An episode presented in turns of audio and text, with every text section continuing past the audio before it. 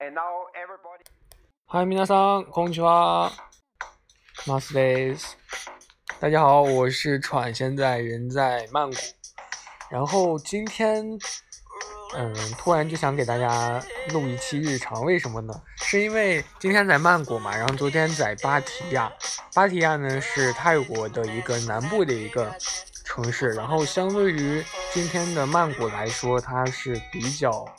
也是比较不发达吧，因为曼谷它是比较，它是首都嘛，所以相对于这个芭提雅来说，它应该各方面来说都非常的发达。结果啊，我在昨天住芭提雅的时候，我们我们导游说了，这是一个三不管的地带，然后我特别害怕，晚上都不敢出门。结果芭提雅的这个酒店啊，我们订的酒店非常非常的好，就各种东西都有。进了酒店之后，像洗衣机、冰箱啊、微波炉，甚至还有。哪个保险柜，啊，密码的那种保险柜，哇塞，就我就感觉非常的震撼。然后马桶也是那种日日制的日式的那种马桶，反正就特别的秀。然后结果今天来了曼谷，就我昨天在芭提雅的时候，我觉得曼谷可能会更好，因为作为首都嘛。结果来了曼谷之后，就感觉一些设施好像就不如芭提雅，然后可能价格还。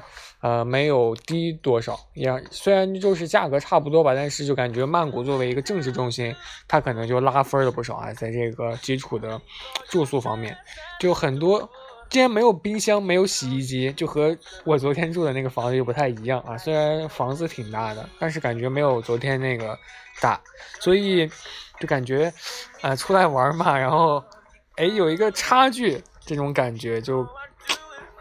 经常会有嘛，大家在外面玩的时候、旅游的时候，可能也会有这样的一个差距的感觉吧。就像以前，嗯，去新疆玩的时候，去新疆玩的时候，啊，大家都知道是在国庆的时候出去玩嘛。我经常每年的国庆都会出去玩，然后国庆的时候我们没订酒店去新疆玩，结果就没订上酒店，然后就不停的找房间，就。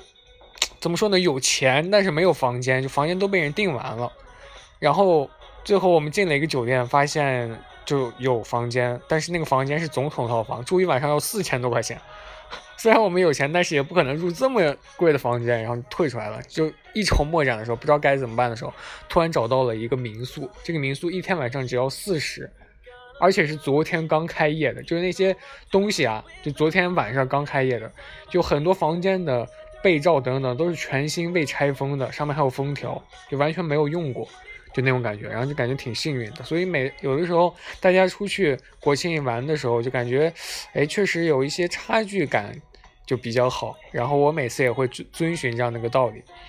哎呀，我的舌头来到这个地方就一直在吃水果，所以就感觉有一些上火的这种感觉，然后就感觉说话可能有些大舌头。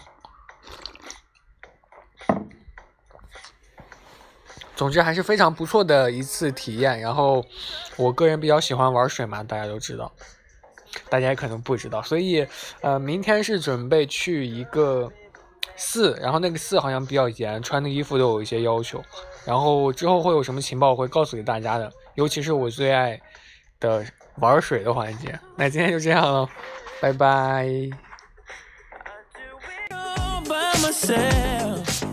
Girl, I've been putting in, putting in overtime. You ain't gotta tell me what's on your mind.